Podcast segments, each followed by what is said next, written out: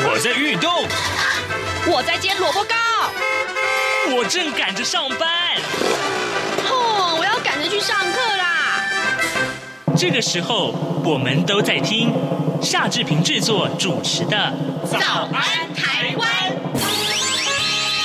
早安台湾带给你最热门的时事访谈，最感动的人物专访，最直接的民意表达。对，让我们一起收听《早安台湾》。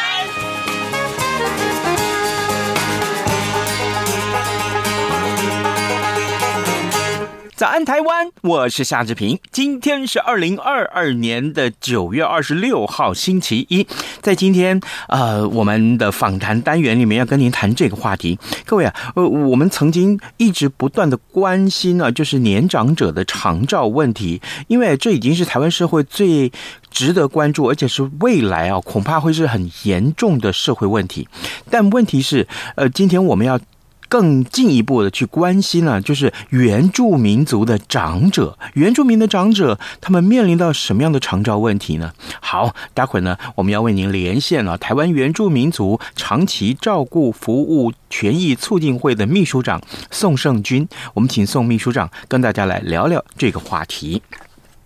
在跟呃秘书长连线之前，志平有一点点的时间来跟大家说一说各平面媒体上面的头版头条讯息。我们首先看到，呃，联合报上面提到是这个年底的九合一的选举啊，呃呃，当然已经这个呃。进入啊，明天就要进入倒数六十天了。那么蓝绿昨天在浊水溪以南啊，隔空交空交锋，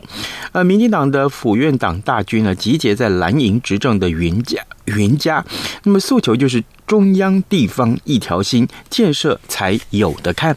而台中市的市长卢秀燕，她第一场的外县市辅选呢，就是为国民党台南市长参选人谢龙介来加持。那么前总统马英九他在台南辅选的时候，也批评民进党自我感觉良好。那么国内的选情可以说是北热南冷啊。那么蓝。蓝绿两党昨天不约而同的主攻对手的优势选区，这是今天联合报为大家所关注的焦点。另外呢，我们再来看看啊，《中国时报》上面提到是地方补助款啊，这个话题真的是沉疴啊，呃，台湾的这个常年沉疴。呃，二零二三年的分配款跟补助款，呃，那么呃，专家有一点点意见，那就这个呃担忧颜色考量，这补助地方。的这个款项创下了新高，突破了五五千五百五十八点五亿元。那么这当然是好事啊，但是呢，问题是，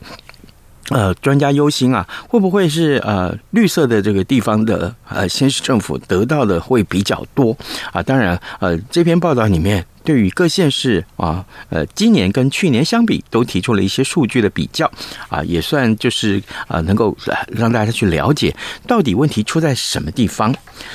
另外，《自由时报》上面头版头条就是告诉大家，六成县市的都更啊，连三年都是挂蛋了，有一百四十七万的户的这个老屋，好像孤儿一样。根据内政部最新都市。呃，更新发展计划就是二零二三年到二零二六年了。那么过去呢，呃，这个。呃呃，三年啊，全国都更案件核定的件数是两百五十六件，主要都集中在六都了啊。那么双北市呢，就贡献了呃两两百零四件，占比将近有八成。但是呢，二十三个县市当中有十三个，呃，近六成啊，其实是连三年都挂蛋。我相信这个原因啊，可能跟都更的 法令有关。但另外呢，我们也看到，可能是其他县市的这个需求，对都更的需求并没有那么的呃大啊，这也是不同的一些呃比例。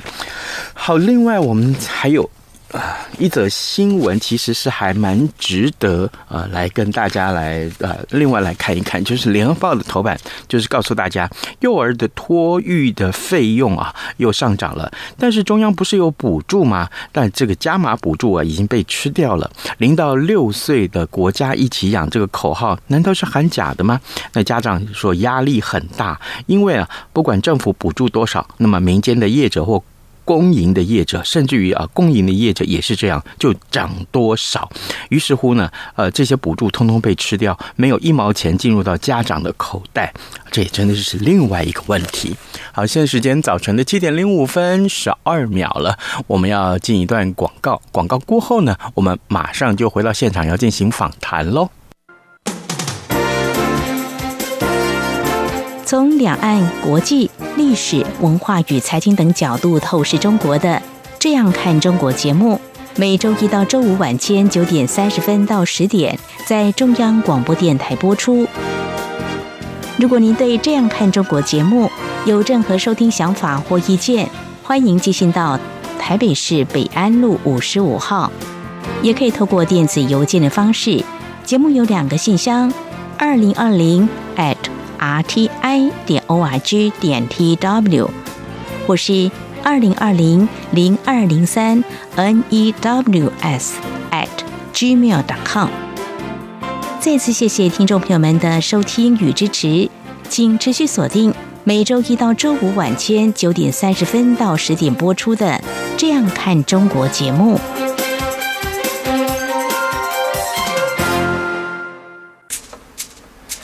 早安，台湾，你正吃着什么样的早餐？吐司加火腿蛋，咬一口，然后收听中央广播电台。早安现场。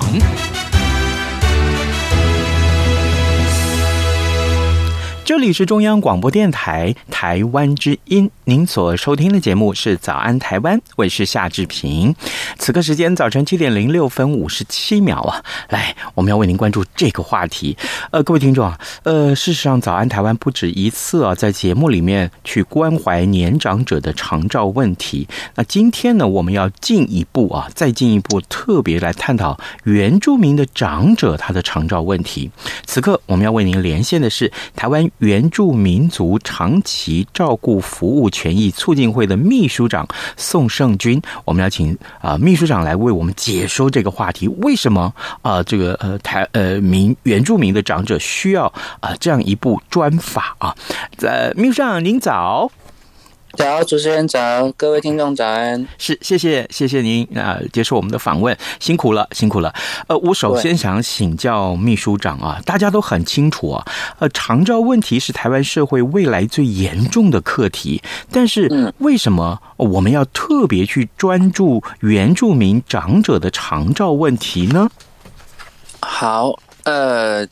诶，原住民长者的长照问题，呃，我可能跟大家稍微解释一下哦。大家都会知道说，就是台湾的老化指数是上升的很快，嗯，因为从一百零六年，我们是老化指数是首度破百。老化指数指的就是那个六十五岁以上人口跟那个十四岁以下人口的那个比率这样子啊，那就是就是老人比小朋友还要多这样，对，然后呃，到一百一十年，到一百一十年就变成一百二十八，这是那个老化指数。但事实上，那个原住民的老化指数很，我跟大家讲一个那个数字哦，原住民的老化指数很低，嗯，就是原住民呃，也不是到很低，就是是正常的，嗯、就是一百零六年的老化指数是四点六，嗯，然后。哎，三十七点四，抱歉，然后到一百一十，对，到一百一十年是四十四点八，哦，所以跟全国平均比起来，它其实上升的很缓慢。嗯，那它其实会有，就是这样看，其实会有两个因素，就是那个那个老人家，老人家，哎，老人，我们的那个出生率，就是小朋友生的，嗯，人数是多的，嗯，对，但老人，我，哎，目前老人家。离开的速度不会那么快，因为那个全国的医疗水准其实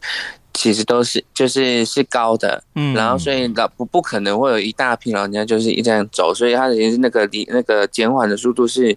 比较稳定的，所以其实是小朋友生的多，嗯，对，然后所以这样比的话，其实你可以看得到，在原住民的数字的部分，我们的老年人口啊，老年人口的话大概是百分之二十。对，这是二十哦，但是我指的老年人口是五十五岁以上人口。嗯，但如果跟你们全国的老人老年人的人口去做比较的话，其实我们只有百分之八。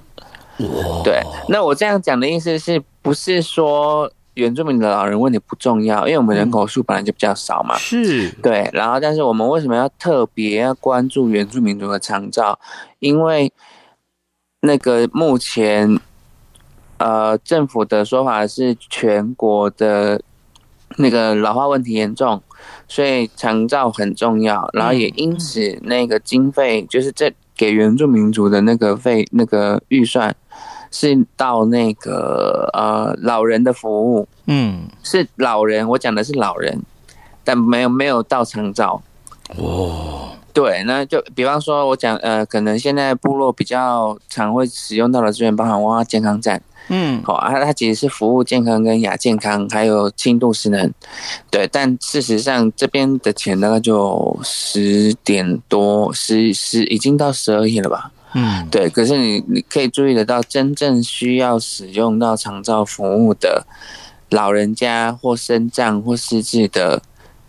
原民，到现在就是接收到的服务，我我们还不确定你有没有接收到服务，但至少我们在现场的经验可以看得到，是我们的长者是一旦到。中重度失能之后，嗯，就是就是因为没有人照顾了嘛，嗯，然后所以他就会离开部落，被送到机构这样子，哦，对，然后所以我们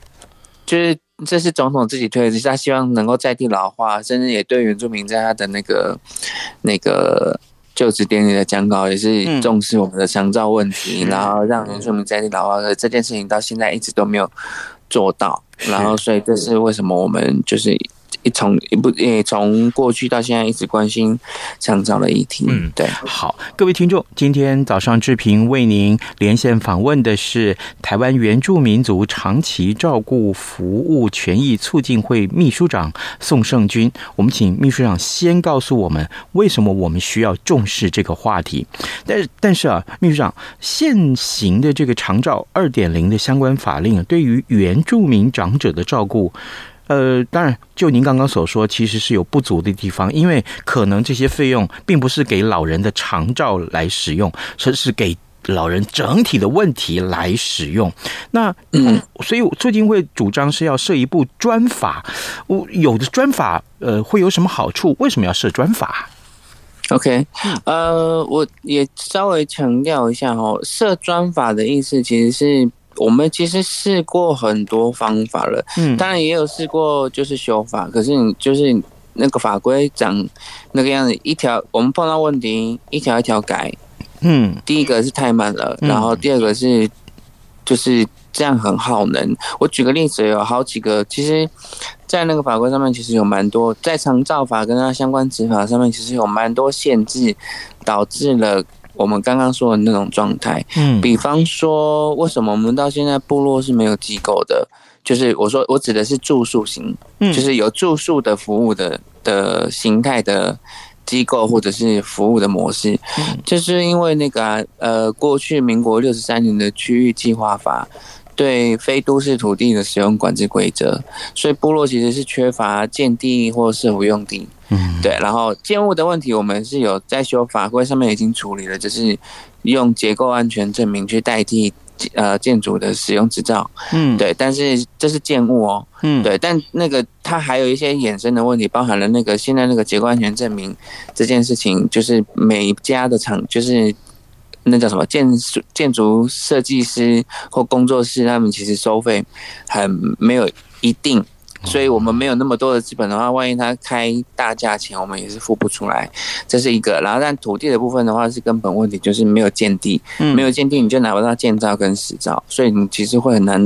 就是不太可能设立住宿型机构，这是一个。然后再来第二个是，即便即便有了机构，即便假设有些部落是有建地的，然后也那么那么刚好有外形呃外来的资源。就是设立了大呃不住宿型的服务或机构这样子，但他不一定愿意收地方的老人。为什么？因为那个长照是市场，或者是说是一个营运的那个市场体系嘛。嗯，对。然后所以别人在那边营运的时候，他一定是以那个盈利作为主要目的。所以假设机构里面有四十床，能付得起钱的人就可以进去。对，然后那他可能四十床里面只有五床会是公费，所谓的公费就是给低收或是中低收的，因为他是跟地方特就是签约说，哎，我有几床是要给给呃比较穷困付不出来的人去住的，嗯，好，然后但因为。部落的经济状况或是就业等等的没有那么好，所以通常原住民不太会去，就是另额外花钱去住那个要额外花更高费用的三十五床，嗯，所以大家都会排的那五床，所以我们都有遇到很多呃，有一些个案，他就是明明就是失能，然后可能邻近的部落有一个机构，但是他就是排队，嗯，就是要排队。然后像我们就遇到一个独居长者，就是他可能住台东市，他的部落有一个机构，可是他最后他没有没有任何亲人，他就是独居，然后他他就要被送到花莲或是屏东的机构去。对，然后另外还有我们自己的部落也有长者，就是他也是已经失智，失智到呃中度失能，那他只有一个那个子女在诶，子女在照顾他，嗯，然后他子女也要上班。所以就是他，但是那个排机构的时候，那个阿嬷是等了一年多，嗯，等到等到他的时候，他都已经过世了啊。对，然后所以其实有一些案例，我们自己身边人就这样，更何况是全台湾的部落。所以为什么说那个整个整个现在的那个设立机构或者是服务形态的模式的提供都不太符合我们的需要这样子？所以为什么干脆应该其实因为现在那个法规上面就规定了三种。服务形态，然后各自三种的服务形态需要的要件，那个东西都是很明确的。那要一条一条改这件事情，我我真的，我们真的是觉得，你看，像我们自己成立到现在都几年了的，都还就只只有一个建建筑有做调整，可是土地都还未未调整，然后保，但像刚刚说的那个整个市场机制，或者是嗯，这对专业人力的要求，这个又是更困难的事情，对。刚刚秘书长您所提到的这些个法令的问题，那假定说我们要设立一部专法，该由谁来设立？比如说，呃，因为呃管长照的可能跟卫福部有关咯，我但这又跟这个呃原民会有关，所以到底这个专法应该由谁来当主管机关呢？OK，呃，我们设立一个专法，原则上它的主管机关，我们希望会是卫福部。嗯，因为其实，呃，也跟大家厘清一个观念哦，其实原住民族委员会它之所以叫委员会，嗯，是因为它其实不是政策执行的政府单位，是，是它的他的委员会的性质，他应该是对各部会相关的原住民，只要跟原住民族相关的政策，嗯，他是要在里面给。就是实施建议，或者是去有被参询他的，就觉得哎，这样子适不适用在原住民，或者要怎么怎么修，这才是委员，因为是委员嘛，所以他其实应该做的应该是幕僚，或者是说过那个提供政策建议的角色，它不是执行的单位。而且在各部位里面，其实各项的服务或政策，他们是呃所谓的专业，或者是说有那个一般一般。比较需要的这些东西这样子，然后所以我们才会觉得说，其实应该是各部会作为那个法的主管机关，但呃，主管机关执行的是假设是卫福部好了，但是就是因为我们这个记者会也在推的另外一件事情是，要重视文化安全，是对，所谓所谓的文化安全，指的就是在制度上面其实是要。在制度或者在服务呃，像长照或健康的服务组织，其实更应该要注意那个整个结构面对原住民族友不友善，会不会违反我们在照顾上面的一些原则或者是权利上面的侵害。嗯，对。然后，所以这件事情其实我们更应该是要从卫福部的那个专法的设计，它虽然是主管机关，可是它必须要充分的跟。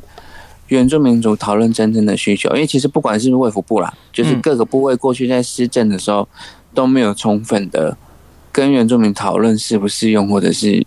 呃呃，我们真正的需求是什么？是，嗯哼，好，呃，各位听众，今天早上志平为您连线访问的是台湾原住民族长期照顾服务权益促进会的秘书长宋胜军。我们先请呃秘书长啊，在节目中告诉大家为什么我们呃要重视这个话题，还有做法应该是呃为原住民的长者来立一部长照专法，而这个专法的主管机关应该就。就是卫福部啊，因为呢，呃，对于长照的任何的政策的执行或设计，其实卫福部才是专家。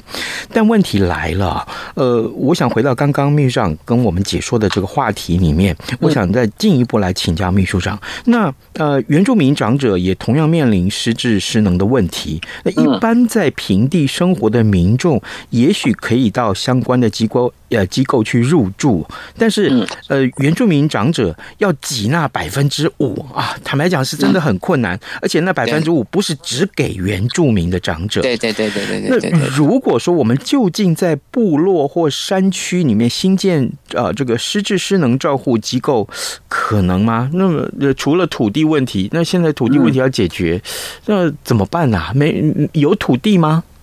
好，呃，我讲一下，呃，其实我们像刚我用案例讲哦，对，像我们刚刚我刚刚说，就是我们有一个失智长的经营机构嘛，然后后来我们去访呃探访他的，他是有老呃他有一个老公，可是因为是双老，然后阿嬷因为失智到失能，所以阿公其实也没办法照顾他，他也不是很想要送他去机构，但没有办法，他孩子都在上班这样，然后他我们那些探访他的另外一半，那阿公呢就是。聊一聊呢，然后就说我我我有一块土地，他说你要不要来盖机构嘛？嗯，然后我说、哦、我说阿公真的很谢谢你，就因为他说他不想要跟阿妈一样，就是最后是要离开离开家里面去住外面这样子，嗯，他就愿意提供他的土地给我们。但是我说真的，我自己在讲完就听到他这样讲，我也很心痛。我当然也想啊，可是成立不了。第一件事情是。嗯你盖机构空间的那个规格是要符合建物主法规的，那个通常都有很明确的规范，所以也因为这个样子，然后他需要大量的资金，因为他要请建筑师，然后请比较专业的团队，然后针对那个需求去做设计等等的，他在那个那个相关的法规里面其实是有说明这样子。嗯，第一个盖一栋房子，然后要符合相关的规定。然后又要建筑师同，因为他要建造跟实造，所以他要经过那个建筑师团队这件事情，就是很大的一笔成本或是经费。那我像我已经在外面有正常工作了，我但我不可能有这笔钱。就更就就更更何况是部落。好，假设部落里面的人有呢，那另外一件事情就是像刚刚也会碰到的，就是你的土地是建地或农地，好，或那个建呃，对，这是第二件。嗯，然后再来第三件也是很困难的是，那个机构的业务负责人的条件，他必须要找嗯呃。呃师级的，比方说护理师，嗯，或者是什么专业的，然后但他又要在长照机构有服务，嗯，呃，几年，最短是呃两年，但是他最长是到七年，七年的话就是照服务员，然后你有在机构服务七年，那、嗯、是居家啦，但那个住宿式机构的话，我还在看，因为我没有成立住宿式机构的经验，对，但你就可以看到这样子的人选，嗯，对我们来说其实不多。为什么？因为他一旦在外面机构做过的工作越久，嗯，他就越不会回来。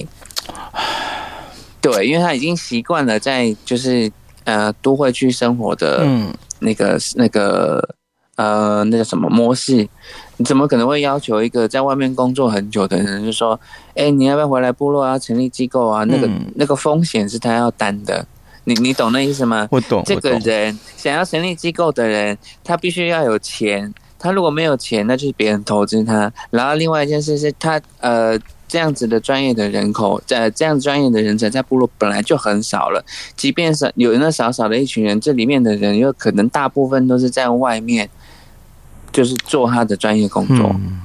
对，你不太可能会要求他回来这样。那，那地方县市政府，比如说我们在花莲、在台东有很多原住民，那那这些个县市政府，他们会不会呃能够来介入解决这个事情？他们有这个意愿吗？OK，其实各县市政府都有在推，比方说让服务能够进到原住民族部落。可是我说呃说真的，比方哎、欸，我们自己宜兰，但是说真的齁，很难推。为什么？因为 要把人把人能够找回来这件事情真的是很困难。嗯，我自己也是，就是想要设呃设立一些服务形态啊，然后但是就是在部落找了很多人，可是大家都第一个是现在呃。应该是说，外面的人现在正在工作的，嗯，就是正在工作，他就不会回来。但但比方说他已经在退休了，或者是要回到部落的时候，去跟他谈的时候，你知道现在还有就是退休快接近退休的，他会借牌给 长照机构。哦，对，所以他的劳健保还就是有一些绑绑在其他的机构，因为他是有一些可能跟其他人有一些讲好的，所以他不能。站就是中途，就是把他的那个证照拿回来。嗯，这样你你这样懂那个意思吗？我懂，就是。是是没有人选的，所以我一直都在等，或者是就是要找适合的人选。光找人这件事就是一个难点。嗯，对，然后再来就是找空间。对，因为其实现行的部落的空间应该是没有直接可以符合那个。嗯那个机构的那个条件是，他已经就是要重新改的了。嗯，对。OK，好。呃，秘书长，因为时间的关系，我请教你最后一个问题啊，最后一个问题。Okay, 那么，呃，当然，十一月底马上就要举行九合一选举了，这回要选出很多地方性的民意代表。那除了六都市长、县市长、首长之外啊，那小到村里代表、乡长、议员啊，这些都直接跟民意的要要有第一线的接触。那对于这些村里民的代表，你是不是有什么样的建议？在原住民长者的照顾上面，需要特别关注些什么？而且我看到你们的记者会里面，有是不是已经有部分的候选人呃提出类似的主张了？啊，对，好，嗯、呃，在村里民代表的部分的话，诶、呃，现在有一个问题，他们不一定可以解决的，就但我觉得就是呃，可以去做。好，第有有两件事情在肠道部分。第一件事情是村里长，哎、欸，村里长跟那个李明代表，他们其实应该要相对的很比较清楚，哎、欸，他们负责的那个区有哪一些那个长照或者是健康相关的资源。嗯，对，因为其实我我有注意到有些村里长并不是那么清楚，也搞不到，因为长长照是二点零是二零一六年后面开始在实施嘛。嗯，然后有非常多的东西现在在慢慢长出来，是，但是他就是不太清楚那个是什么，那个是什么，然后他提供什么样子的服务，对，因为其实有很多，比方说独居的，或者是呃，他的网络可能没有那么强的人，他的可能唯一可以依靠的就是村长或代表这样子，嗯，所以其实村长跟代表要相对的清楚，就是哪些服务现在在哪，就是在里面是现在在哪里，然后他提供了什么样子的东西，然后帮他去做转介。这是一件事情，对。然后另外一件事情是那个，还有一个问题就是，呃，有我们原哎、欸、那个社会救助，就是原住民在低收跟中低收的那个身份的部分，是，是对。然后其实有时候那个认定不是那么的准，就包含了我们可能会有。因为有祖传的土地，然后那个土地被或者是建物，然后被视为是那个有经济价值，所以我们没办法取得低收跟中低收。嗯，对，然后他不取得低收，但是又付不出来承造的费用，是，然后所以他就会那个呃没就不会使用了，就是连我们核定他说，哎，你应该有什么样子的服务，什么样子的服务，但是因为要付那个自付额，嗯，所以就不会使用。但其实这一块在社救法里面是有规定，经县市政府。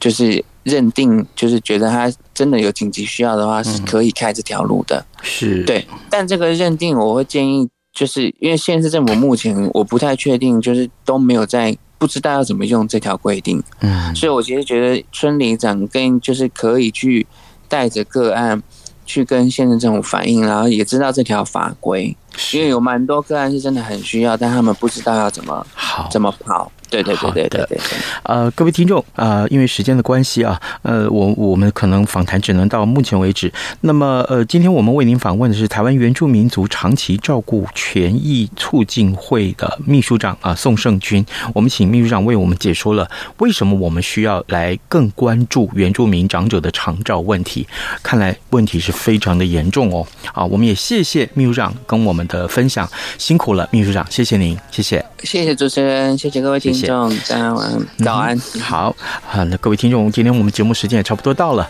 呃，祝福您啊，今天有愉快的周一，好吗？千万不要 Blue Monday 哦，啊，也请大家注意健康，好吗？谢谢，我们就明天再见喽，拜拜。